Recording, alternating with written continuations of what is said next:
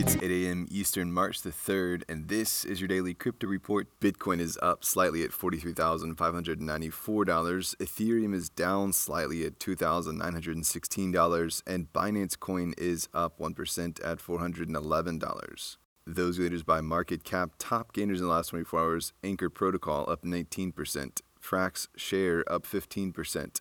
Today's episode is brought to you by the digital marketplace Ungrocery. If you've ever thought about who your food comes from, Ungrocery is the place to shop. Join the food people online at ungrocery.com. Ukraine has canceled their recently announced airdrop, instead saying that they will sell NFTs, foregoing the fungible token some expected. It's not exactly clear why they've made this decision, but scammers worked quickly after the airdrop was announced to create their own tokens and make them look like official Ukraine airdrops. At least one project, the Peaceful World tokens that were sent out, saw decent trading volume on decentralized exchanges and were in fact a scam. Coindesk and other news sites initially reported that Ukraine started their airdrop early, but have clarified after more red flags came to light.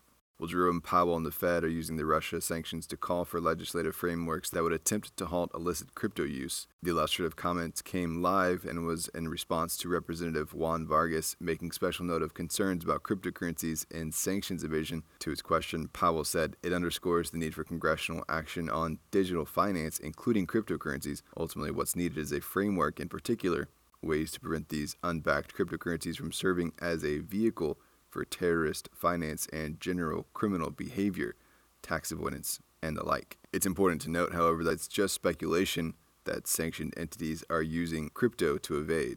Well, Billboard and Universal Music Group are partnering to launch an NFT project called Chart Stars. The project will be for licensed art and access to real life prizes and built on the Flow blockchain. This is Billboard's first scalable NFT project geared toward music fans. Crypto startup Unblocked is also involved, most likely in a consulting capacity.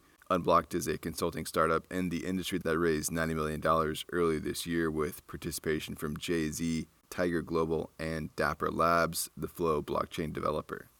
And finally, Pantera Capital is leading a $10 million investment round in Rarify, an NFT infrastructure startup. Other investors include Greycroft, Hyper, and Slow Ventures. The funding will be used to accelerate hiring and product launches with enterprise partners. That's all for us today. Visit us at dailycryptoreport.io for sources and links. Add us Alexa Flash briefing and listen to us everywhere else you podcast under Daily Crypto Report.